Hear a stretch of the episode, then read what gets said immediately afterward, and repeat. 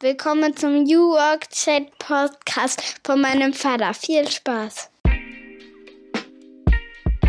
Und damit moin moin und schöne Grüße aus Rostock City. Herzlich willkommen zum New Work Chat Podcast, Episode 143 und vor allen Dingen auch Happy New Year. Wir starten wieder durch 2023. Es geht endlich wieder los und wir schauen heute nach vorne im großen New Work Forecast 2023. Wir wollen heute untersuchen, welche großen Trends uns in diesem Jahr beschäftigen werden. Was wird die Arbeitswelt weiter umkrempeln? Wie sieht es aus mit künstlicher Intelligenz? Wie sieht es aus mit kultureller Transformation? All diese Themen bespreche ich mit Raphael Gielgen, Trendscout Future of Work, Life and Learn bei Vitra. Und er war in der letzten Folge auch schon zu Gast. Da haben wir das bewegende Jahr 2022 auseinandergenommen. Und heute wollen wir also nach vorne schauen. Und ich freue mich ganz besonders, dass Rafa wieder da ist, denn Rafa hat den besten Blick auf die Zukunft der Arbeit. Er liest unheimlich viel, er ist unheimlich viel unterwegs, spricht mit UnternehmerInnen, ForscherInnen auf der ganzen Welt und bringt das alles in seine Vorträge und in Podcasts. Und daher freue ich mich ganz besonders, dass er wieder da ist. Wir sprechen heute also über die Zukunft und auch ein Stück weit über die Freude auf die Zukunft. Ich glaube, der Optimismus ist ganz wichtig, wenn wir uns mit der Zukunft beschäftigen, aber da will ich gar nicht vorgreifen. Ich wünsche euch ganz viel Spaß. Wir hören uns am Ende der Folge nochmal wieder.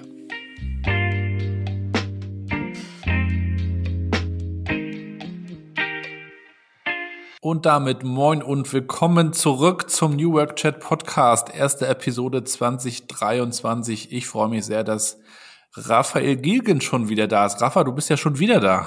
Ja, habe mich gerade mal hingelegt und schon haben wir 2023. Das geht so schnell, Wahnsinn. Rafa, ein neues Jahr, ein neuer Start. Wir wollen uns über die Zukunft unterhalten, über Dinge, die Mut machen, die ja, Trends sind, die du siehst. Ähm, du hast mich angerufen vor, ich weiß gar nicht, zwei Monaten oder zweieinhalb Monaten. Da war ich gerade auf einem Zukunftstag. Und zwar in Rostock an der Don Bosco Schule. Da gehen unsere beiden großen Mädels hin und kennen ja den Schulleiter schon länger. Und der hatte dann gesagt, naja, das Kollegium ist zu so einer Art Strategietagung, dann können ja die Schüler mal für sich einen Tag gestalten. Und daraus ist dann ein Zukunftstag entstanden und die Schüler und Schülerinnen haben also selber Workshops wie in einem Barcamp organisiert und ich durfte einen Workshop halten. Und da habe ich ja die Frage mal gestellt an die Schüler und Schülerinnen, wie stellt ihr euch eigentlich die Schule 2030 vor oder wie wünscht ihr euch die eigentlich? Und das haben die dann auch an so einem schönen, an so einem Smartboard dann so rangemalt. Und das war dann also auch ein Haus. Es war also nicht zu Hause. Sie wollen nicht zu Hause lernen. Sie wollen in einem Haus sein. Und dort sind auch viele Pflanzen. Dort gibt es ganz viele digitale Tools. Dort gibt es so einen riesen Fairtrade-Bereich äh, und Raum für Begegnung. Und wir sehen ja so verschiedene Trends. Wir sehen einerseits so diese ganze ähm, Digitalität, ähm, Darüber haben wir ja auch schon gesprochen, Metaverse und Co. Auch das wird natürlich nochmal die Frage sein, wie, wie das dieses Jahr sein könnte. Und gleichzeitig sehen wir aber den Wunsch nach Begegnungen, den Wunsch nach auch im Raum sich treffen, sowohl in der Schule als auch in Unternehmen. Hm, ich finde es gut, so einen Zukunftstag mal auszurufen und das überhaupt wieder positiv zu verbinden und würde mir wünschen, dass viele Unternehmen sowas auch mal machen und mit ihren Leuten auch mal ähm, sich fragen, wo, wo wollen wir eigentlich hin, wie seht ihr das und auch mal verschiedene Perspektiven vor allen Dingen zusammenholen. Du bist ja auch jemand, der sich eigentlich hauptberuflich mit der Zukunft beschäftigt. Man könnte eigentlich sagen, ein, ein Zukunftsforscher bist du. Äh, hast du dich früher schon in deiner Kindheit mit Jules Verne und Co. auch beschäftigt und dafür begeistern können? Ja, ich will mal, ich will mal sagen, ich war natürlich ein Jules Verne-Fan, ähm, aber ich war kein Tüftler. Also ich hatte schon Freunde oder Klassenkameraden, die echte Tüftler waren.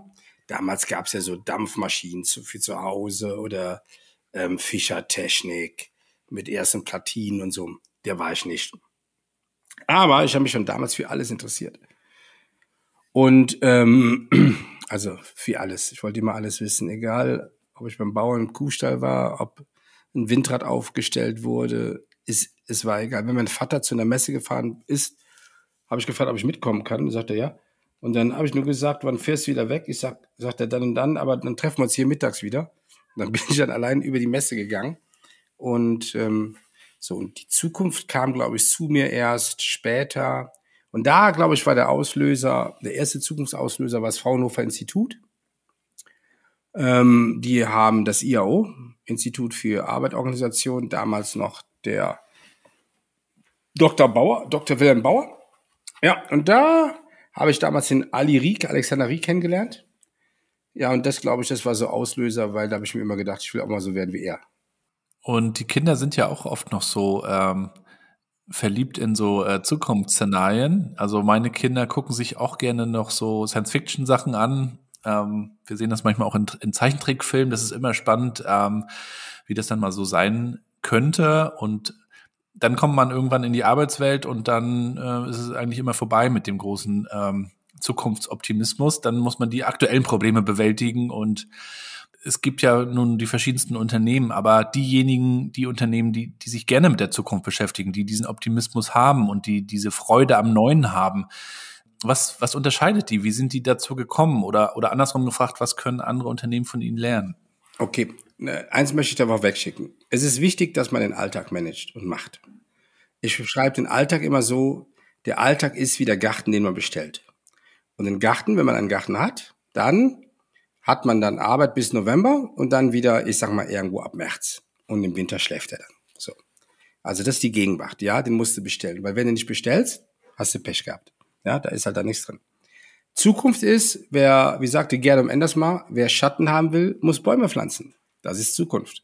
Das ist jetzt mal die, die lange Perspektive. Ähm, was mit uns oft passiert, ist, dass wir nur in eine Richtung konditioniert sind. Also das eine, das sind die guten Gärtner und die anderen sind die guten, wer Schatten haben will, muss Bäume pflanzen, Typen. So. Aber wenn man das mal vor Augen hat, es geht nur in der Balance, dass man beides tut.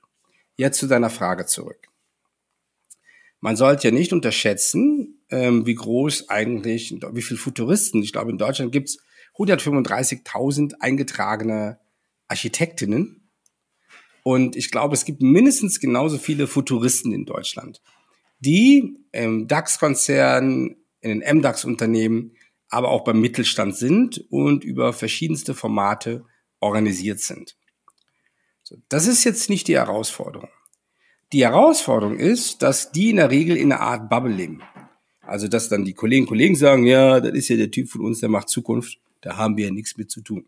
So, ja, wie in dem Gespräch, was wir im Dezember hatten, ja, äh, Technologie delegieren wir ab an die IT-Abteilung. So. Die Firmen, die das gut machen, haben verstanden, dass man eben Zukunft nicht abdelegieren kann. Und die haben verstanden, dass die Zukunft äh, in der Architektur gibt es dafür ein wunderbares Wort, auch nochmal ganz anders. Diese Phase Null, die grundsätzliche Auseinandersetzung mit einer Fragestellung oder dieses Framing eines Problems, ein zentraler Bestandteil eines jeden Geschäftsmodells sind.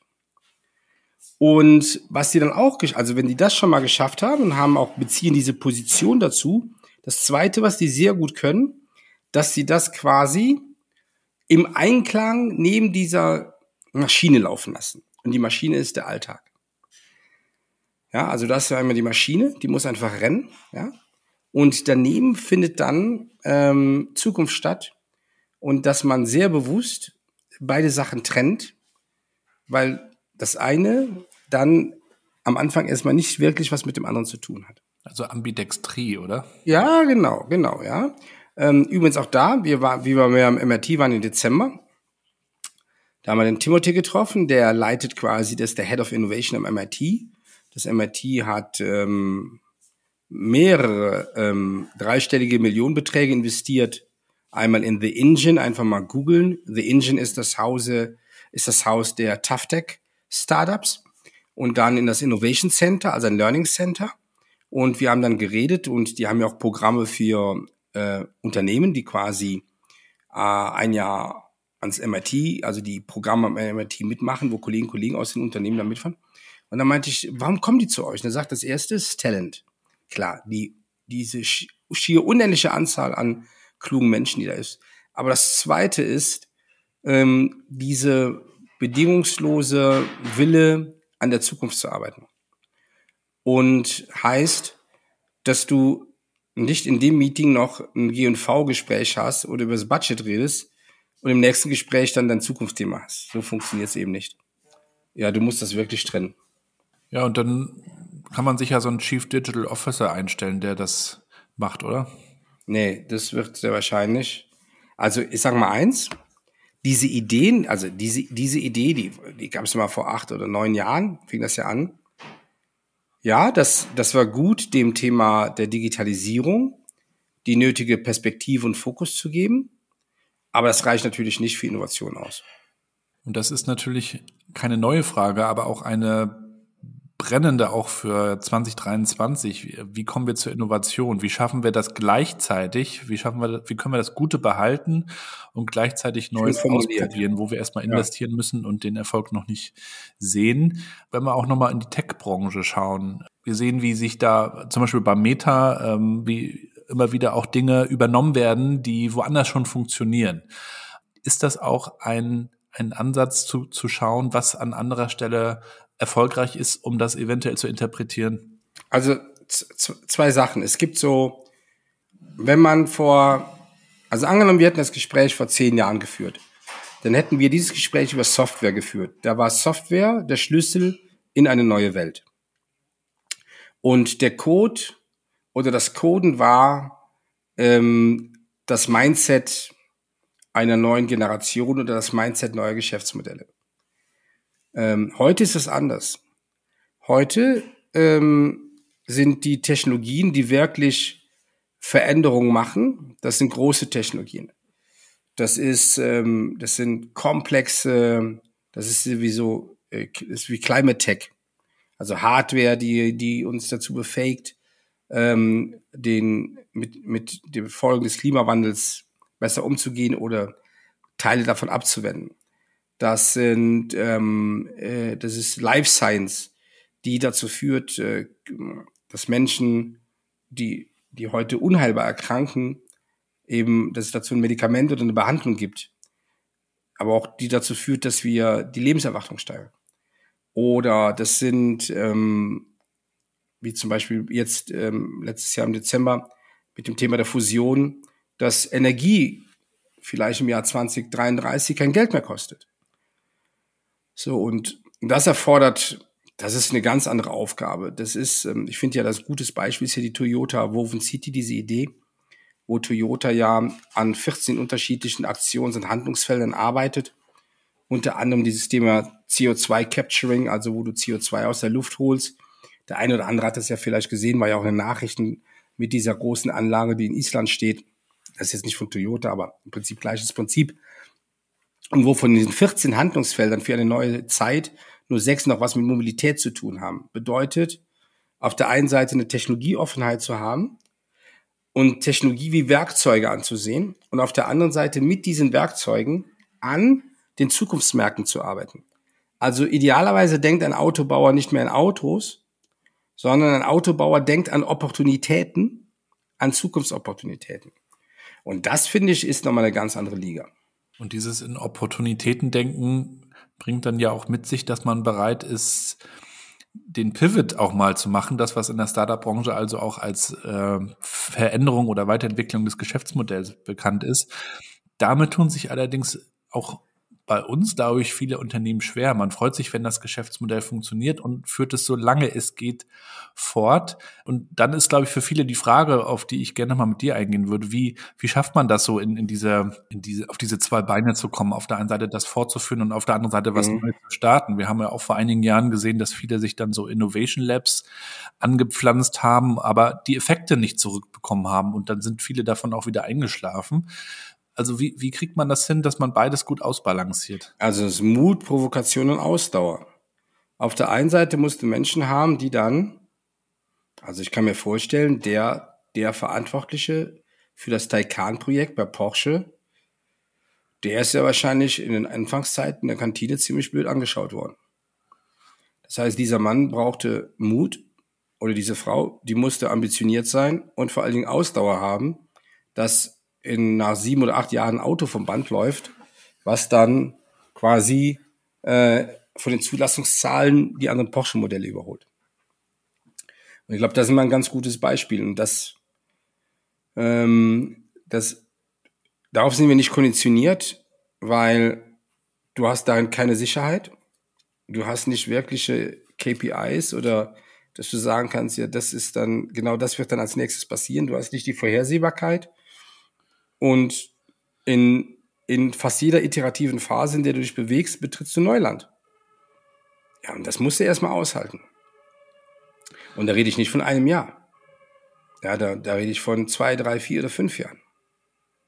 Ja, die Power muss man erstmal haben. Ne? Genau, und das heißt Power, und da ist ja zwei Sachen. Also du musst ja Energie in Form von Geld bereitstellen, aber auch Energie in Form von Menschen, die sich dann auch sagen, das ziehen wir jetzt durch. Ich war unter anderem bei Toshiba in Japan. Da denkt man sich, was machen die eigentlich heute? Ähm, und mein Kollege sagte nur, ja, Rafa, die investieren in neues R&D-Center. Und heute ist 50 Prozent von deren Business Storage. Aha. Warum? Ja, diese Extended Realities nehmen zu, die virtuelle Welten werden größer. Also ein Unternehmen denkt quasi in Zukunftsmärkten und dreht sein Unternehmen in diese Zukunftsmarkt. Und dann denkst du, ist ja verrückt. Du hast sie noch irgendwie mit irgendwelchen Haushaltsgeräten im Kopf, ja? Also auf der einen Seite Technologieoffenheit, aber auf der anderen Seite auch diesen Blick auf diese Zukunftsmärkte. Und im, wie wir im Dezember am MIT waren, beim Tim Meano, der Tim, der ist quasi so der Head of Innovation beim MIT. Also das MIT hat in zwei neue Standorte investiert. Das eine ist das The Engine. Dieses The Engine ist das Haus für alle Startups im Kontext ToughTech, was ich letztes Mal beschrieben habe. Und das andere ist das Learning Center. Und dann haben wir mit Tim geredet und dann sagte ich so, warum kommen ausländische Unternehmen, ähm, die, die relativ teure Programme dann am MIT machen? Dann sagte zu mir, ja, Rafa, das erste ist Talent. Ich sage, okay, verstehe ich. Also die große Ansammlung an klugen Köpfen. Und das zweite ist diese bedingungslose, ähm, der bedingungslose Wille an der Innovation, wo du wirklich Wissenschaft und Technologie miteinander paarst, dass am Ende etwas, ein Artefakt entsteht, also ein, ein Ding und nicht der nächste Softwarecode. Und er sagte, und das ähm, funktioniert natürlich hier so gut, weil die mal wirklich getrennt sind von dieser eigentlichen Maschine, in der sie drin sind. Also deren Arbeit und auch wenn die dort quasi Head of Innovation sind oder ähm, Technologietransfer in der Organisation machen, ähm, tun sich immer schwer, wenn die quasi im Nahbereich der eigenen Organisation sind, auf andere Gedanken zu kommen, weil du hier auf der einen Seite machst du noch ein Budgetgespräch und dann hast du ein Personalgespräch und dann hast du einen Kunden für die Gegenwart. Erinnere dich an mein Bild von dem Garten und wer Schatten haben will, muss Bäume pflanzen. Und dann, in, und dann gehst du durch die nächste Tür und dann musst du wieder Bäume pflanzen. Das hält halt keiner aus, ja. Und das ist halt dann dieses Bedingungslose, dass du dann irgendwann sagst, okay, du stellst jetzt Leute dafür ab, die sich jetzt da reinknien. Und ähm, du gibst dann auch diesem Investment oder dieser Agenda eine Bedeutung in Form einer Energie von, von Geld und von Menschen. Und andere Spielregeln vielleicht, denn die KPIs, die man sonst ansetzt, Logisch. sind da ja nicht, Ja. die greifen da nicht so. Und jetzt bist du beim nächsten Thema, auch sehr interessant. Ähm, die meisten Organisationen sind ja Central Command. Fjord hat da ein super Papier draus gemacht, gem- herausgebracht ähm, der, im dritten oder vierten Quartal von Central Command to Decentralized Everything, wo die Theorie ist, dass der Experte überhaupt gar nicht mehr in den Führungsetagen sitzen kann, also der, der, der am Content stark ist, und du wirst, wenn du wirklich mit dieser veränderten Geschwindigkeit mithalten willst, musst du die Teams in dezentrale Organisationen bringen und Strukturen, ähnlich wie beim Gaming, damit du eine andere In Innovationsgeschwindigkeit, eine andere Geschwindigkeit in den iterativen Phasen hast. Und jetzt hast du schon zweimal Neuland. Weil Decentralized Everything, da sind wir auch ziemlich schlecht drin. Du wirst ja dieses Jahr 2023 auch wieder unterwegs sein, dir vieles ansehen. Wirst du auch einen Ort besuchen, an dem du noch nicht warst? Ja, Taiwan. Ich werde, ähm, ich habe eine Reise im Februar, März. Das ist einmal Singapur, dann Taiwan und dann wieder Korea. Und in Taiwan war ich noch nie. Ähm, ich freue mich da total drauf, weil es ja auch ein Hochtechnologieland ist. Auf der Da einen wohnt ja der Sascha Pallenberg, ne? Bitte? Da wohnt ja der Sascha Pallenberg. Wer ist das? Jetzt muss ich mich outen. Das ist so einer der bekanntesten Tech-Blogger in Deutschland. Boah, schau, hat der Rafa wieder was gelernt. Der wohnt da schon seit über zehn Jahren. Okay, schau. Ja, ähm, nee. Das ist an der Stelle war ich blank. Aber ich bin ja immer einer, der nach wie vor fragt, wer ist das? Der nicht so tut, ach ja, so. Ja. Ähm, und ähm, nee, da freue ich mich drauf. Und was ist deine nächste Reise? Wo geht's als erstes hin? Die geht zur größten äh, Consumer Electronics Show, zur CES nach Vegas.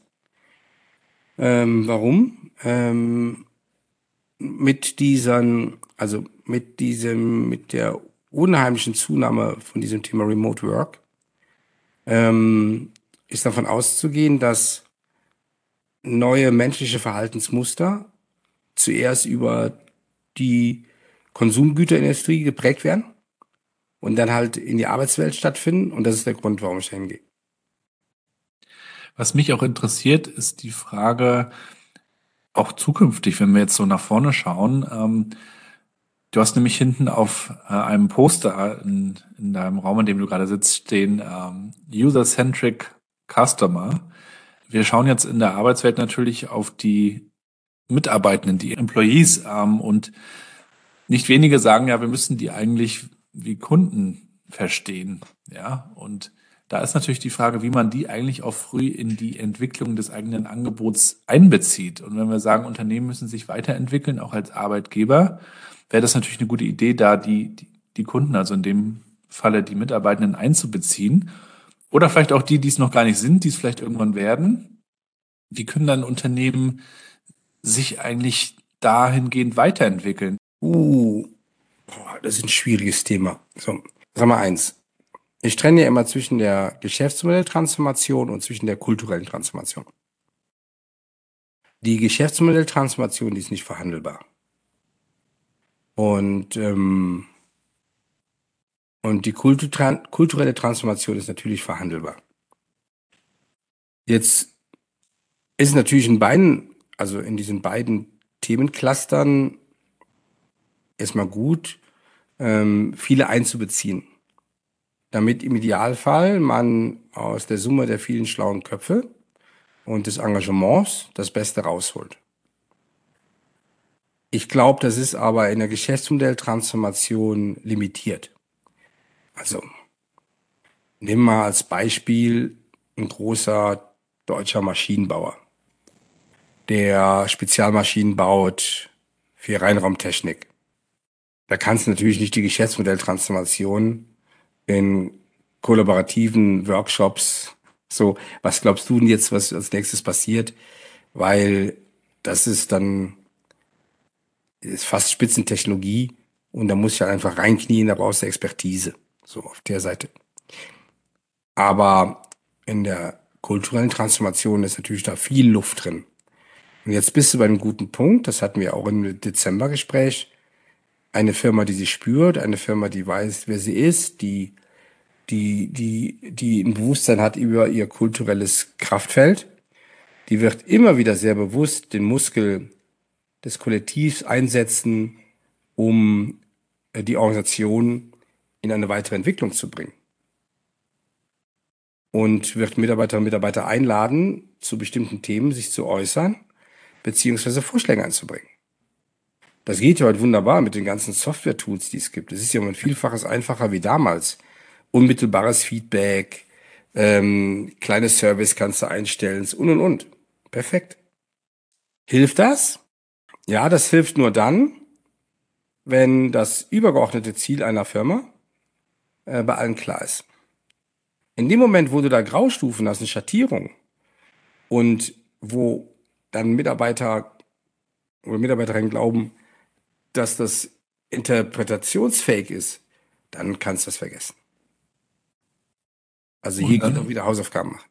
Und dann ist natürlich auch die Frage, ähm, wie sich dann auch Führung verändert oder verändern muss, vielleicht auch äh, in der Zukunft. Auch da haben wir ja in den letzten Jahren unterschiedliche ähm, Entwicklung oder Ausprägung und auch Experimente gesehen ähm, von einigen, die meinen, wir brauchen eigentlich gar keine Führung mehr, wir machen das unter uns aus im Team, bis anderen, die gesagt haben, eine situative Führung wäre vielleicht ganz gut.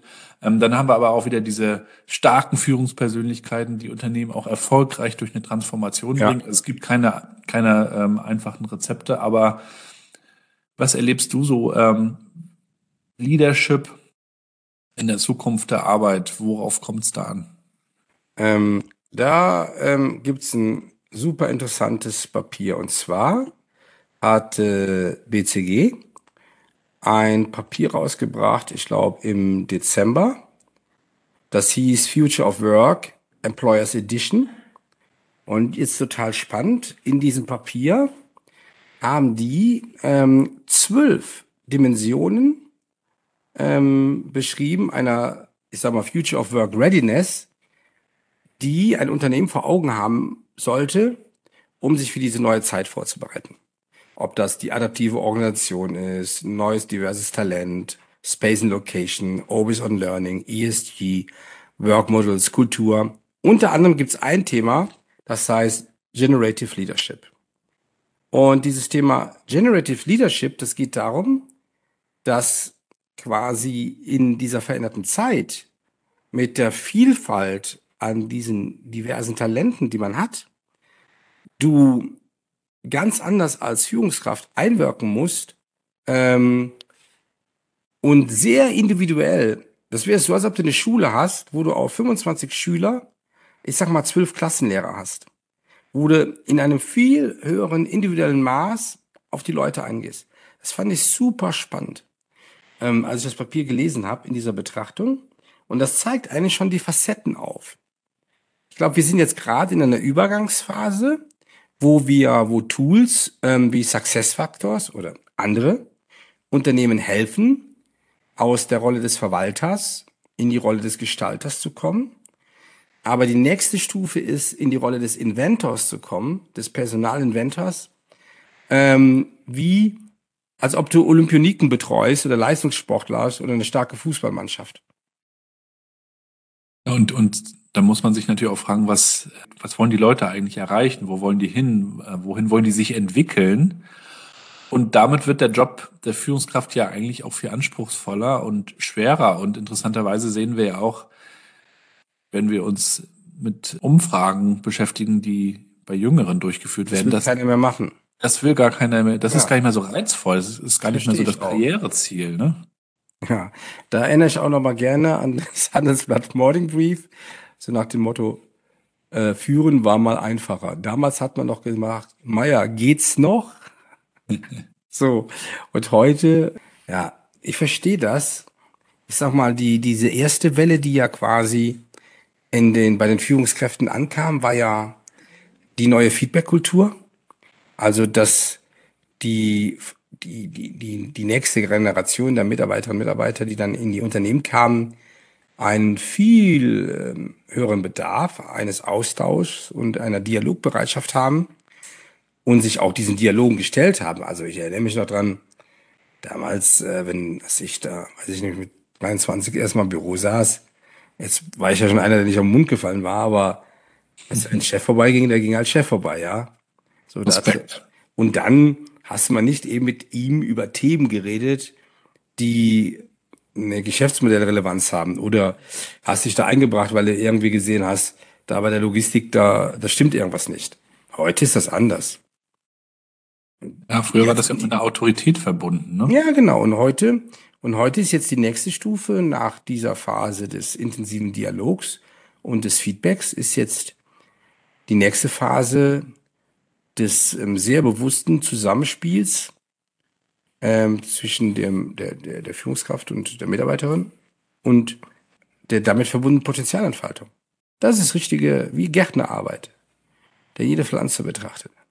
Und wenn wir noch mal bei den Jüngeren bleiben, Generation Z, Generation Y davor, ähm, dann ist natürlich auch die Frage, wie die, wenn die jetzt in die Arbeitswelt kommen, die Arbeitswelt auch verändern werden mit auch anderen Werten, die natürlich dazugehören, ja. Ich sehe es ja auch bei meinen Kindern. Unsere Große ist jetzt 13. Okay, wenn man die jetzt fragt, was die werden will, da kommen noch so Oldschool-Berufe.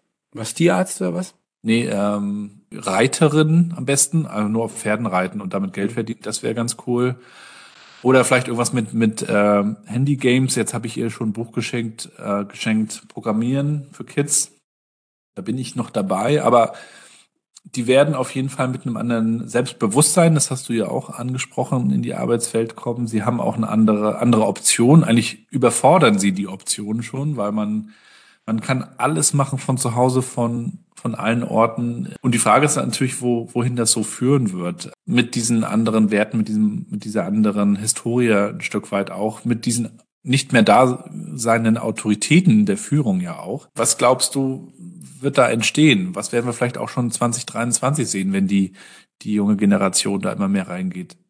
Also auch dazu gibt es ein tolles Papier von Cognizant.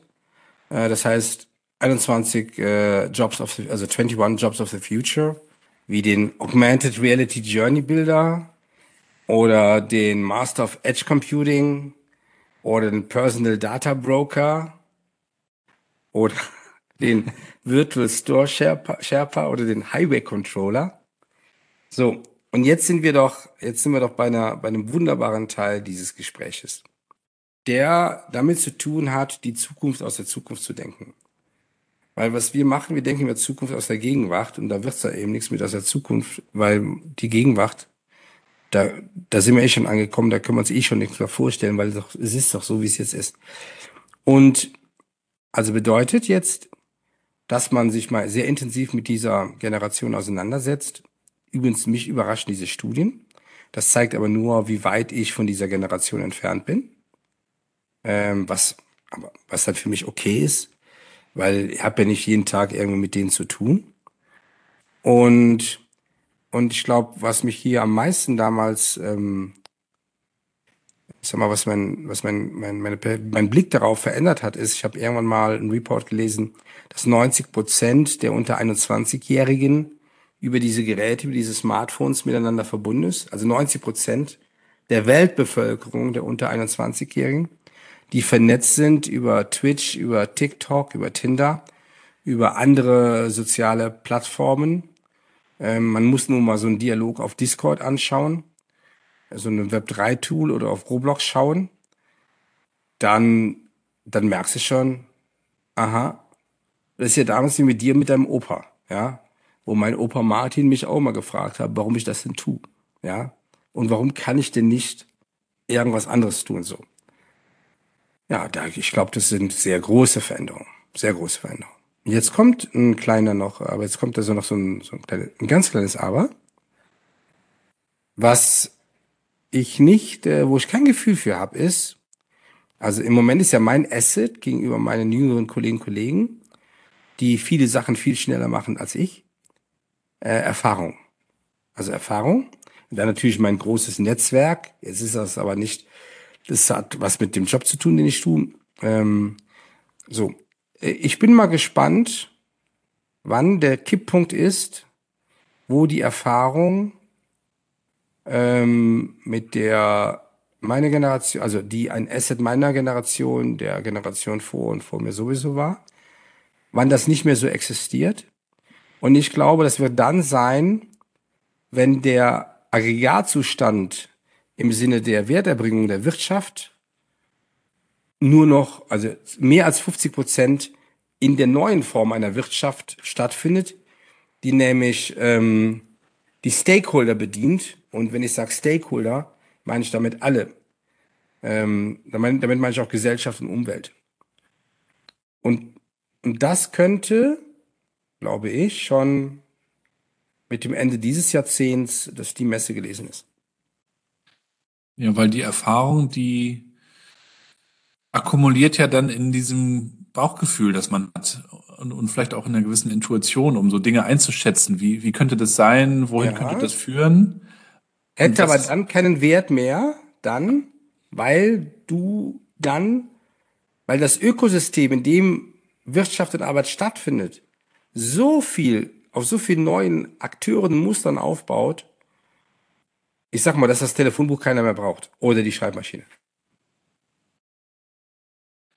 Interessant wird natürlich auch sein, wie, wie die, die großen Weltkonzerne, ja, also wenn wir jetzt mal Richtung Globalisierung nochmal schauen, wie die eigentlich auch so diese, die Informationen, äh, die am Ende auch bei den, bei den Jüngeren ankommen, äh, so ein Stück weit ja auch äh, vorfiltern, wenn wir uns also auch Algorithmen anschauen. Ähm, glaubst du eigentlich, dass dann nochmal irgendwann ein europäisches, eine europäische hm, Geschichte eine Chance hat, dagegen anzukommen? Also wir haben ja eigentlich nicht so wirklich viel, gerade wenn wir uns auch soziale Netzwerke anschauen, ja, Kommunikation. Da haben wir natürlich noch in Deutschland Xing in der Dachregion, aber tja. Naja, also, also ich, schau mal, so ein Personio oder ein Celonis ähm, sind ja, ähm, ich würde jetzt nicht, das, das sind ja gute Beispiele in kompetitiven Märkten, die dann mit dem, was sie tun, Maßstäbe setzen. Ja. Und die es dann auch im wahrsten Sinne des Wortes mit der Welt aufnehmen. Ähm, oder ein Deep L. Ich schließe jetzt nicht aus, dass sowas, also ich würde jetzt nicht per se ausschließen, dass sowas in der nächsten Zeit nochmal um die Ecke kommt. Das schließe ich jetzt nicht aus. Ja. Mhm. Ich bin sogar davon überzeugt, dass wir das erleben werden. Was wir natürlich nicht erleben werden, ist, dass ähm, bis zum Ende des Jahrzehnts aus einer solchen Geschichte nochmal ein Microsoft oder ein Apple oder ein Google oder ein Tencent entsteht. Nein, das natürlich nicht. Ja. Ja, oder auch ein Facebook, was einfach so groß ist, dass man sich gar nicht mehr vorstellen kann, dass irgendwas dem auch nur nahe kommt. Das wird dann aufgesaugt ja. und kopiert und weggepustet. Genau. So. Ja, aber schau, das ist doch ein wunderbares Beispiel, dass jetzt genau diese Unternehmen Opfer ihres eigenen Geschäftsmodells werden. Ähm, aber ich traue natürlich auch diesen Unternehmen in ihrer Radikalität in einem hohen Maß die eigene Erneuerung zu. Dafür sind die einfach zu schlau. Ja, es ähm, viele, ich meine über äh, über Meta und äh, über Zuckerberg und was da Geld vernichtet wurde und was viele sagen, ich würde mal sagen, die Ente wird am Ende dick und da sind wir noch lange nicht, ja. Ich würde die jetzt mal nicht abschreiben. Nee, das Timing ist gerade ein bisschen doof, ja. Aber abschreiben würde ich da keinen. Ja. Und auch Microsoft ist ja ein sehr gutes Beispiel, wie ein Dinosaurier sich immer wieder neu erfunden hat. Also bitte nicht falsch verstehen. Aber das ist ja die da mitspielen in der obersten Liga. Ja, ich hatte im letzten Jahr war ich zu Besuch ja bei Microsoft in Berlin und äh, habe da auch einen guten Einblick gewonnen, wie die sich auch sehr mit Nachhaltigkeit beschäftigen und, und auch über den letzten äh, CEO, über Satya Nadella, natürlich ganz neue Impulse reinbekommen haben. Mhm, aber nochmal zurück zu den Zukunftstrends 2023. Da kann man jetzt natürlich am Anfang des Jahres auch wieder enorm viel lesen. Also das ist natürlich eine beliebte Story, die du ähm, dann überlesen kannst. Oft sind es so ähnliche Dinge, ja, KI wird irgendwie stärker und irgendwas mit Metaverse und keine Ahnung, Vermutung. Ähm, aber wir, wir hören natürlich bei denen zu, die sich damit auskennen. Und deswegen interessiert uns natürlich auch, was du siehst. Was sind aus deiner Sicht so die drei, vier großen Dinge, die du in diesem Jahr erwartest? Also wenn man auf Deutschland schaut, dann würde ich ähm, sagen, dass wir, dass die meisten Unternehmen mit den Auswirkungen des Krieges und den damit, den damit kompletten neuen äh, Situation eines veränderten Energiemarktes es jetzt so richtig konfrontiert werden. Also bedeutet, auf der einen Seite, jetzt bevor wir uns ausmalen, was denn alles sein könnte, ähm, sollten wir mal, wie meine Chefin sagen würde, mal in die Bücher schauen und wenn die Unternehmen jetzt in die Bücher schauen und kriegen jetzt das erste Mal ihre Abrechnung ähm, und die Miete wird an den Index angepasst, dann und ähm, die Gewerkschaften, heute habe ich mit einem ähm, mit dem Chef einer großen Wirtschaftsförderung gesprochen einer Stadt. Und da haben wir darüber gesprochen, dass Verdi ja Vorstellung hat, 10 oder 11 Prozent und lass jetzt mal 8 Prozent erhöhen, was das für eine Stadt oder für eine Kommune bedeutet. Also das ist mal der eine Teil der Perspektive. Das heißt, ähm, werden die, die, neuen, die neuen Realitäten kommen jetzt erst in unser Leben und die gehen komplett auf die Kostenstruktur. Und das glaube ich, das haben, ich schätze, die Hälfte hat das so noch nicht auf dem Dashboard. So, das ist der Teil. Der andere Teil ist natürlich, dass ähm, die, die rasante, der rasante Sprung der Digitalisierung aus der Pandemie heraus, ähm, die veränderten Arbeitsweisen, ähm, die, die, die Liberio, also fast die Liberalisierung der Wissensarbeit, ähm, die Stärkung der, des, der, Arbeitnehmerin, des Arbeitnehmers, das wird, das wird konsequent fortgesetzt. Ähm, dann auch die, wie wichtig es für Unternehmen ist, sich zu positionieren. Ähm, Position, also einen Standpunkt und Position zu haben, wie das Unternehmen denn den Markt bedient und in welcher Phase das Unternehmen gerade selber ist mit seinen Services und Produkten und auch mit dieser Leistungsfähigkeit. Also ich glaube, auch das ist bei den Unternehmen angekommen.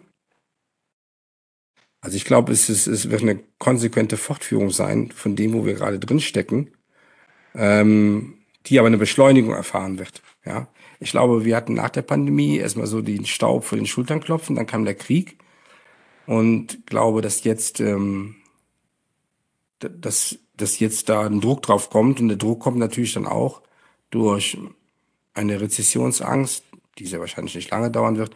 Das IFO-Institut hat ja, glaube ich, vor drei Wochen die Zahlen veröffentlicht, oder vier im Dezember. Da können wir sagen, ey, ist okay, das, ja, also, das, das kann man schaffen. Ja, das kann jedes Unternehmen schaffen, ja. Und, und man merkt ja auch, ähm, zum Beispiel, dass die Unternehmen ja an ihren Plänen festhalten, weil es gab in Deutschland nicht diese großen Entlassungen. Aber auch mit dem, mit dem Wissen, dass wenn du jetzt Leute raushaust und angenommen im Herbst ändert sich die Situation, dann holt sie immer eben nicht alle wieder an Bord. Ja. Sind dann woanders. Ja. Was ich glaube, was sich zuspitzen wird, ist die, die, die Spannung zwischen der Erwartungshaltung der MitarbeiterInnen und der Erwartungshaltung des Management. Weil das Management ist radikal unter Druck, massiv von allen Seiten, vom Kapitalmarkt, von der Kundenseite, ähm, aus der Geschäftsmodellperspektive raus. Und ähm, die, die Mitarbeiterinnen haben halt nach wie vor eine Anspruchshaltung, die hoch ist. Ähm, jetzt egal, ob das zurecht oder unzurecht ist. ist. Und das führt natürlich zu Spannungen. Ich hatte jüngst gelesen bei McKinsey, dass ähm, die jungen europäischen Arbeitnehmerinnen, also wir haben jetzt nicht die, die, die Kündigungswellen wie in, ähm, wie in Amerika, ähm, aber die sind halt selbstbewusster geworden, die entdecken für sich die Zeitzone als Arbeitszone. Ähm, das macht Schule. Erste Unternehmen schreiben fully remote aus. Und das wird das jetzt, und dann gibt's jetzt auch die ersten, dass die, also dass die ähm, dass die Steuergesetzgebung und die Sozialversicherung, ähm, ich sag mal, erste, wie sagt man, ja, Vorgehensweisen oder Standardsgesetz hat. Und das, das, das mischt nochmal die Karten komplett neu. Mhm. Aber können, es könnte auch sein, dass einige Branchen in diesem Jahr wirklich auszubluten drohen. Das war ja jetzt ja auch schon im letzten Jahr zu sehen, wie es immer schlimmer wurde. Also auch Branchen, die weniger mit Wissensarbeit zu tun haben, ja, die Pflegebranche, aber natürlich auch Tourismus, die schon in der Corona-Zeit alles äh, verloren haben und die Leute kamen nicht wieder.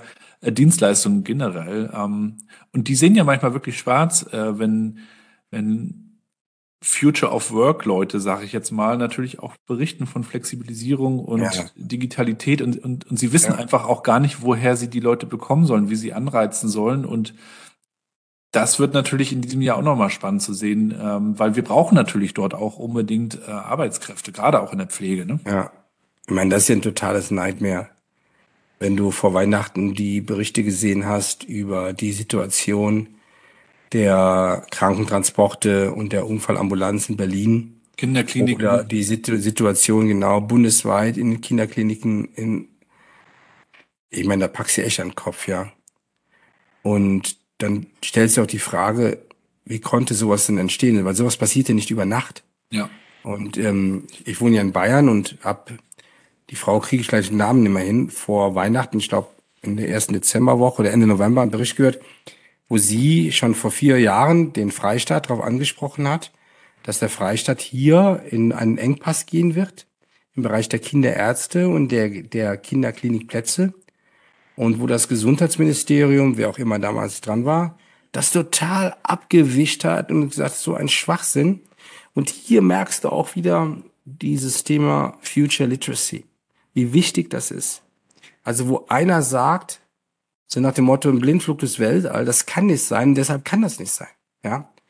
Und, und da glaube ich, mit, dort werden wir noch mit ganz anderen Wahrheiten übrigens in einem langen Zeitraum dieses Jahrzehnts konfrontiert werden, ähm, die dann quasi alte Gewohnheiten, die einkassiert werden, die über Nacht einkassiert werden, wie so Blindspots. Und was wir uns auch nicht trauen, wir trauen uns auch nicht, die Dinge anzusprechen, ja. Ich bringe mal ein Beispiel, einer sagt, ja, ich würde gerne einen Marathon unter drei Stunden laufen, wo der Doktor zu mir sagen wird, ja, Gilden finde ich als schön, aber dafür bist du einfach zu fett, ja. So, oder zu dick, ist ja egal. Und, und ich glaube auch, das ist wichtig, dass wir lernen, Dinge anzusprechen und auch zu wissen, wo man denn selber steht. Und was du gerade gesagt hast, ich meine, das tut natürlich einem leid. Ich habe mir natürlich dann auch, als das dann klar war, bevor die Energiepreisbremse kam, und da ist ja auch die Frage, ob das allen hilft, ähm, die Berichte der Bäcker, der, also der Energie, die haben mir relativ bald Reports runtergeladen von energieintensiven Berufen, weil ich einfach mal wissen wollte, wen betrifft das eigentlich so aus, also aus Neugierde allgemein. Wow, und dann schaust du es an, denkst, krass. So, und dann denkst du, okay, Rafa, hatten die eine Option? Hatten die eine Option umzustellen? Ja, Teilbereichen, Teilbereiche gar nicht. Und dann denkst du, puh. Und dann gehst du einen Schritt weiter und denkst dann, okay, aber wie viel Prozent des Produktes, des Dachziegels, der Glasflasche oder der Semmel macht denn dann Energie aus? Und dann erschrickst du wieder, dass das eben nicht eben drei oder sieben Prozent sind, ja, die du dann immer verkraftest, wenn sich das verdreifacht. Ja, das führt ja natürlich dazu, dass gerade so kleine Betriebe, auch so kleine Familienbäckereien dann dicht machen oder auch im letzten Jahr, ja, hat man es ja auch schon oft gesehen und die großen Ketten das nur stemmen können. Und dann sehen irgendwann Oder auch wer alle auch immer Städte, dann die Semmel macht, ja. und dann sehen irgendwann auch alle Städte wirklich gleich aus, ne? Ja. Aber ist das Aufgabe der Politik, das da die Rahmenbedingungen zu ändern oder an welchen. Hebel müssen wir da? Nein, also, also die Politik wird nicht alles regeln können. Vor allen Dingen, was natürlich, also das Portemonnaie aufmachen, das ist ähm, die einfachste Regel. Das ist wie wenn meine Eltern mir einen Lutscher gegeben haben. Weißt du, da war der Junge auch ruhig. Das haben jetzt meine Eltern nicht gemacht.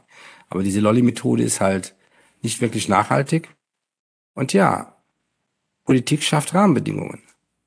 Und ähm, weiß ich, Ende des Jahres was gehört, diese Antragstellung für die Menschen, die halt quasi diese Aufwandsentschädigung haben wollen für das Energiethema, wo ich dann denke, Junge, wer denkt sich sowas aus? Das ist so kompliziert, das füllt, das füllt doch gar keiner aus. Und ähm, ja, Politik schafft wesentliche Rahmenbedingungen. Und, und damit, aber damit das, ähm, wie soll ich sagen, was aber hier auch fehlt, ist, schönes Wort wieder, Future Literacy. Ist nicht vorhanden. Also wir müssten uns auch hier in der Politik viel mehr diesem Thema widmen, wer Schatten haben will, muss Bäume pflanzen. Worauf freust du dich denn eigentlich in 2023? Worauf freue ich mich? Ähm, ich würde mal sagen, dass ähm, ich in die, meine Arbeit noch mal in einer ganz anderen Konsequenz fortführen kann. Ähm, weil, was treibt mich ja an? Ich bin ja, also das Gute an meiner Arbeit ist ja, dass ich Ergebnis und Ausrichtung in einem hohen Maß selbst bestimmen kann. Oder ich sage mal Ausrichtung, damit Ergebnis. Und Ausrichtung bedeutet ja bei mir, einen Instinkt zu haben, ein Gespür, ein Gefühl, ähm, in eine Stoßrichtung zu gehen und das mit der damit verbundenen Stoßrichtung, das Ergebnis, äh, zu etwas führt, also zu etwas führt, was äh, vor ein Blindspot war. Und da freue ich mich natürlich drauf, weil ich habe, ich baue ja gerade das neue Panorama, das 2023er. Wann kommt's? Ähm, boah, die, wir haben am 10. habe ich mit, mit dem Alex Meinisch und mit dem Basti Randerath das erste Redaktionsgespräch, aber bis dahin ist der ganze Content, den habe ich schon gesammelt. Die Themencluster sind äh, Future Literacy, das ist das erste, damit werde ich alle meine Vorträge beginnen. Dann habe ich Extended Realities, dann habe ich Next Technologies. Also Extended Realities ist die komplette virtuelle Welt. Next Technologies sind die Vielzahl an Technologien und den Beitrag, den die zu einer Wissensarbeit führen können. Dann habe ich das Thema der Physical Realities. Dann habe ich das Thema äh, der Human Needs. Also Physical Realities sind alle physischen Orte, Human Needs erklärt sich von selbst. Menschliche Bedürfnisse. Dann kommt das Thema der Planet Centricity, das Thema der Nachhaltigkeit. Und habe ich eins vergessen? Ich weiß es nicht. Ja, aber auf jeden Fall guten Stoff schon gesammelt. Ja, erschreckend gut. Ähm, so, und genau, und dann ist dieses, dieses nächste Panorama, ah ja, Remote First übrigens, ist noch eins. Und das ist natürlich dieses nächste Panorama. Auf der einen Seite ähm, ein sehr gutes Tool in der Ansprache der Akteure da draußen, wo ich hinfahre. Und dann auch, um, um dann halt noch äh, viel konsequenter in diesen einzelnen Themenclustern die Dinge zu entdecken, um, ich rede ja nie von einer Beweisführung, aber dann quasi nach dieser Idee Designing Futures ähm, eine Vielfalt an Szenarien aufzuzeigen. Hm. Und Du hast ja nur wirklich schon auch viel gesehen und äh, bist schon lange auch in, in diesem Thema drin. Geht's für dich darum, dann noch tiefer reinzugehen oder suchst du immer noch neue Facetten? Oder spürst du quasi die Dinge auf, die sich gerade erst auftun? Ähm, also ich will es mal anders beschreiben. Ich habe ja in dem ersten Pandemiejahr von Humboldt den, also das, das Buch gehört, Die Erfindung der Natur. Und Humboldt hat ja unter anderem dieses Buch gemacht, den Kosmos, wo er im Prinzip ähm, also Ökosystem oder Natur in, in, in der größtmöglichen, ich sag mal, Betrachtungsweise äh, versucht hat, Muster und Handlungsfelder abzuleiten. Muss man sozusagen. Kosmos kann man heute sogar noch kaufen, das Buch. Und und bei mir geht's, ich finde mich sehr privilegiert in einer Zeit, die halt jetzt in genau in einer Veränderung ist, so wie damals die Dampfmaschine das Leben der Menschen kam. Ich bin davon überzeugt, das wird genauso sein. Und wir stehen kurz davor. Äh, und ich bin jetzt ähm, in dieser privilegierten Situation aufgrund meiner Aufgabe, ähm, das selber zu entdecken, zu begreifen und die, die Partner und die Kunden und Vitra selbst, also da Anleitung, Orientierung zu geben. Und das ist das, was mich wirklich antreibt. Ich habe ja, ich war 2019, war ich an einem Punkt, wo ich sage, okay, es ist alles gesagt, ja, weil da hat im Prinzip so die letzte Phase in einer Wissensarbeit mit Software, die man damals kannte, und alles reduzierte sich auf den Campus oder das Headquarter. Ja, du, also ich hätte dann nicht mehr gewusst, was ich mir noch hätte anschauen sollen. Ja, eben. Und dann kam, gut, jeder kennt die Geschichte, der Rest ist Geschichte, dann kam die Pandemie und auf einmal wurde alles auf links gedreht.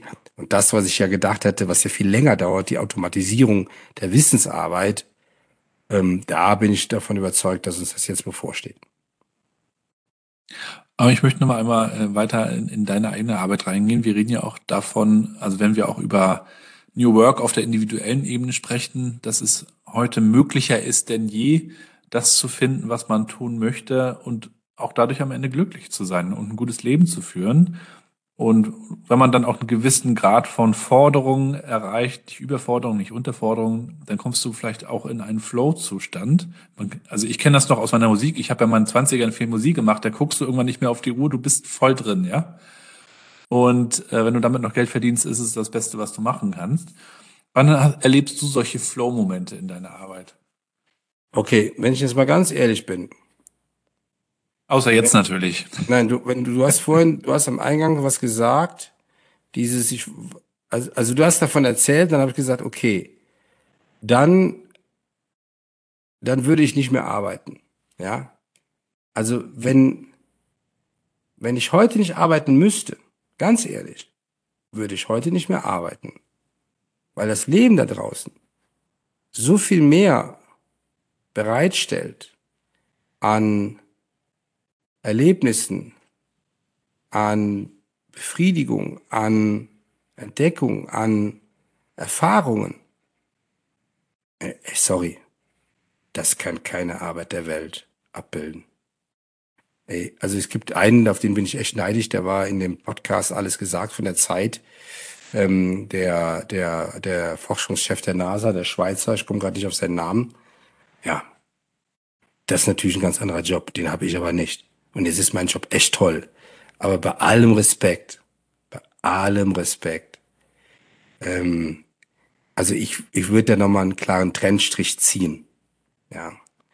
Und natürlich, als ich die Woche angefangen habe ähm, und habe die Recherchen meiner Reports gemacht, die ich da gesammelt habe in einem Jahr, da war ich natürlich in dem Flow. Aber ey, sorry, das ist Arbeit. Ja. Und ich finde, es ist auch wichtig, dass man sich das nochmal vor Augen hält, dass ähm, das eine das eine ist und das andere ist halt was ganz anderes. Das stört Weil mich auch mal, wenn immer gesagt wird, Arbeit muss Spaß machen. Nee, Arbeit muss keinen Spaß machen. Arbeit kann auch mal Spaß ja, machen. Ja. Es geht um, ich, für mich geht es um Freude.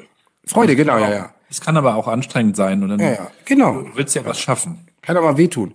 Und ähm, aber ich finde, weil das haben wir, glaube ich, ein bisschen verlernt, ähm, diese vielen Facetten zu entdecken, die das Leben eigentlich hat. Ich glaube, das haben wir wieder ein bisschen gesehen, also sehr persönlich, also als persönliche Erfahrung in der Pandemie, wenn man das Glück hatte, vor der Tür treten zu können, irgendwie so. Ja. Und natürlich habe ich einen Arbeitsflow. Oder wie, wie ich da in Japan und Korea war, habe ich, glaube ich, jeden Abend nur fünf Stunden geschlafen, weil wir sind erst spät ins Bett gegangen, sind morgens wieder früh raus. Aber da bist du halt auf Adrenalin, ja. Da kommst du halt vor wie ein Hund in der Lebensmittelabteilung des KDWs äh, und weißt vor lauter Sinneswahrnehmung überhaupt gar nicht mehr, wo du zuerst hingehen sollst. Ja, so das habe ich natürlich. Aber wenn ihr draußen. macht, dich, macht das nicht auch süchtig nach immer mehr Reizen? Ja, natürlich. Ja, klar. Das ist aber total okay. Weißt du, das ist ja in Ordnung. Ich finde, das ist ja, auch das mag ich ja in meinem Beruf, dieses, dass, dass ich dann halt rastlos bin und, und mir das noch anschaue und das noch anschaue und dann noch reinfuchse. Gehst so, du denn auch so in Museen? Also guckst du dir auch Historisches an? Ähm, jein. Ich lese sehr viel Historisches. Ja. Ähm, wenn ich die Zeit habe, ja, gehe ich auch im Museum rein. Aber ich lese, also Geschichte, auch eine Doku mal anschauen oder so, ja, das mache ich regelmäßig. Mhm. Und du hast ja dann deinen Hof und ihr habt euren Hof, auf dem ihr lebt. Das ist ja dein Ruhepol dann auch und dein Ort, an dem du runterkommst. Gleichzeitig arbeitest du dort auch. Wie trennst du das? Ja, das machst du, wie die Arbeit ist. Wenn es mal trocken ist, was weiß ich, wenn im, im Sommer oder im Herbst mal trocken ist und draußen muss gemäht werden, das Laub muss weg oder der Bauer bringt Heu, dann muss es Heu halt irgendwie, oder du hast halt Holz, dann muss das Holz halt irgendwie in die Scheune oder ins Lager oder so. Und dann musst du halt irgendwie gucken, ich würde mal sagen, das ist Arbeitspensum und wettermäßig. Aber ich habe keine harten Regeln, da bin ich auch der Falsche für. Der bin ich nicht. Ich möchte das so machen, dass es gut passt. Ja? Und dass der Zeitpunkt für die Arbeit stimmt. Du bist ja auch sehr neugierig. Also ich, ich würde auch von mir sagen, dass ich neugierig bin. Das führt manchmal auch dazu, dass man sich sehr viel auflädt. Oh ja, da bin ich aber, weiß nicht. Da bin ich, glaube ich, drüber mittlerweile. So. Haben gesund, aber ich würde sagen, ich habe ein gesundes Ego, aber keins, was einen überstrapaziert. Und ähm, ich versuche eher, ich beschreibe, heute habe ich mit dem von der Wirtschaftsförderung ähm, gesagt, ich will mal ein Buch schreiben, das wollte ich immer mit meinem Freund Matze Grätler, arbeiten wir ein Bär im Winterschlaf. Ja, also der arbeitet nicht, der schläft ja nur, so, das ist die Metapher. Oder ich handhab's auch so wie den Götze. Also der Götze hat uns damals die Weltmeisterschaft geschenkt. Und ein Teil meiner Arbeit ist es halt einfach, 15 geniale Minuten so ab. Weißt du? Ja. So, ich muss halt nicht irgendwie einen großen Berg Sand von A nach B, ja, per Muskelkraft. Kannst ja physikalisch berechnen, wie viel Watt und Leistung und dann wie viel Schaufeln du brauchst. Ähm, ich bin, ich bin dann ein Freund, der sagt, Amzu bedarf es eines brillanten Spielzuges und dann, und so kompensiert man Arbeitsleistung. Hm. Oder Arbeitsaufwand, Workload. Für die, die ähm, heute zuhören, die bestimmt interessiert sind, ähm, auch in die, in die Glaskugel zu schauen, die, denen sei natürlich äh, dein LinkedIn, dein Flipboard empfohlen. Das tun wir alles natürlich nochmal in die Shownotes. Aber wir würden natürlich auch gerne wissen, welche Quellen kann man sich anschauen, wenn man, ja, wenn man so ein bisschen in die Glaskugel eben schauen möchte. Du hast ja schon von Studien gelesen, mhm. von, ähm, von ganz vielen Quellen, die du so hast. Ja. Das sind viel zu viele für uns. Aber hast du so, so ein paar Tipps vielleicht? Also, was lohnt sich? Äh, ja. Also, wer, wer aus einer wirtschaftlichen Betrachtung oder Perspektive an der Zukunft interessiert ist und damit den damit verbundenen Veränderungen Geschäftsmodellen und gesellschaftlichen und diesen Hauptthemen da bin ich ein absoluter Fan von McKinsey. Also ich würde sagen, ich lese an sieben Tagen der Woche fünf Artikel von denen. Und kann nur sagen, an der Stelle großes Kompliment. Ich weiß nicht, wann die das tun. Weil da sind ganz wenig Füllwörter drin. Da ist einfach viel Belastbares. Mittlerweile habe ich auch die App am Handy, habe ich lange nicht gemacht, aber es macht es noch einfacher. Und es ist schwierig, am also jetzt bin ich ja nicht der Native English Speaker, ja. Äh, am Anfang jetzt, äh, ist es etwas schwierig, aber wenn man, wenn man dann, also jetzt habe ich natürlich regelmäßig, ich sage ja fast wöchentlich, dass ich halt irgendwie Englisch quatschen muss. Ähm, das ist vielleicht die einzige Hürde, weil die Papiere sind durch die Bank weg alle in Englisch. Aber und Bloomberg als ähm, als Nachrichtenportal auch gar nicht so teuer. Ähm, ähm, aber das ist halt, da musst du halt wissen, wie man Zeitung liest, ja, und wo du was findest. Und mhm. bei McKinsey kannst du halt schön, da hast du so, wünsch dir was, sag mir, was du willst, und ich sag dir, was du lesen sollst. Ja, genau, so ist es. Und hast du abschließend noch einen Buchtipp für uns? Was sollte man 2023 unbedingt lesen? Ich kann dir sagen, welches Buch ich mir als letztes bestellt habe. Und das ist ähm, von Roger Willemsen, Wer wir waren. Ja, erschien im Fischer Verlag. Das Buch habe ich mir ähm, jüngst jetzt gekauft. Und ähm, der hat da vor seinem Tod dran gearbeitet. Mhm. Ähm, wer wir waren, äh, quasi aus der Gegenwart betrachtet in die Zukunft. Und äh, da freue ich mich jetzt drauf. Aber nochmal, ich bin ja, weil ich ja Schnellleser bin, Online-Leser. Und ich würde sagen, ich konsumiere 95 Prozent ähm, übers Handy oder über einen Rechner. Und äh, Papier sind eher irgendwelche alten Trümmer. Aber wie man bei dir ja im Büro sieht, Haptik spielt eine wichtige Rolle. Ja, glaub, Artefakte uns, auch, logisch. Das wird uns auch in diesem Jahr noch begleiten. Wir sind gespannt, was wir noch sehen werden. Vielen Dank, dass du uns hast schon mal so ein bisschen mit reingenommen in deine äh, Perspektive, in, in das, was du so siehst. Für die, die dich jetzt heute auch vielleicht nur kennengelernt haben, sei natürlich auch nochmal der große Jahresrückblick empfohlen. 2022 haben wir ja zurückgeschaut. Und wo kann man dich erleben? Gibt es schon Dates für dieses Jahr? Ah, ja, die, boah, die gibt's, aber da überrascht mich echt am linken Fuß. ähm, ich, aber ich, alles, was ja öffentlich ist, stelle ich auf LinkedIn ein. Und dann sieht man dann, wo man ähm, mich, äh, wo man mich hört. Ah ja, was ich auf jeden Fall verkünden werde, ist, wo das Panorama das erste Mal live geht. Weil die Location mhm. und ähm, den Partner, wo ich das mache, den gibt's da nicht. Na, wir sind gespannt. Ja, also jeder, der das gerade hört und der eine große Videowand hat, also groß heißt so sechs, sieben Meter lang, Raum hoch, der soll mich anrufen. Eine große Videowand ist immer ein guter Anlass, das Panoramas erstmal rauszufeuern. Sehr schön. Herzlichen Dank, Rafa. Dir auch ein, ein schönes, gesundes neues äh, Jahr 2023. Dir weiterhin alles Gute. Auch so. Bleib's gesund und gute Energie für das neue Jahr. Ade, tschüss. Tschüss, hau rein. Bis bald.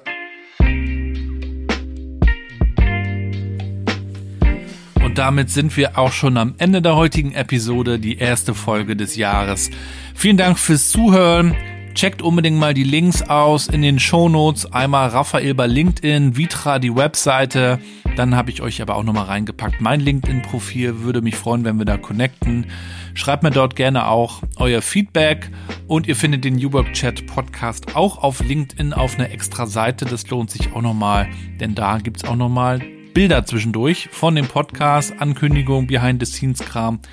Ich pack euch noch den Link zu Minds and Matches mit rein in die Shownotes. Das ist die Agentur für SpeakerInnen und AutorInnen der neuen Arbeitswelt und dort könnt ihr mich auch als Speaker anfragen, denn ich möchte in diesem Jahr auch wieder ein bisschen unterwegs sein.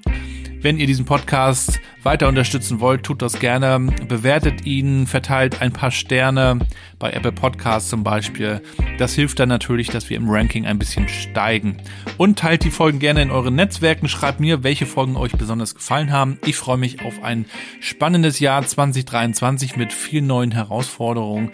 Ja, lasst uns gerne einfach diese Themen rund um New Work weiter bewegen. Ich möchte vor allen Dingen in diesem Jahr ja auch noch in weitere Branchen schauen. Ich wünsche euch auch erstmal einen guten Jahresstart. Bleibt gesund und bleibt connected.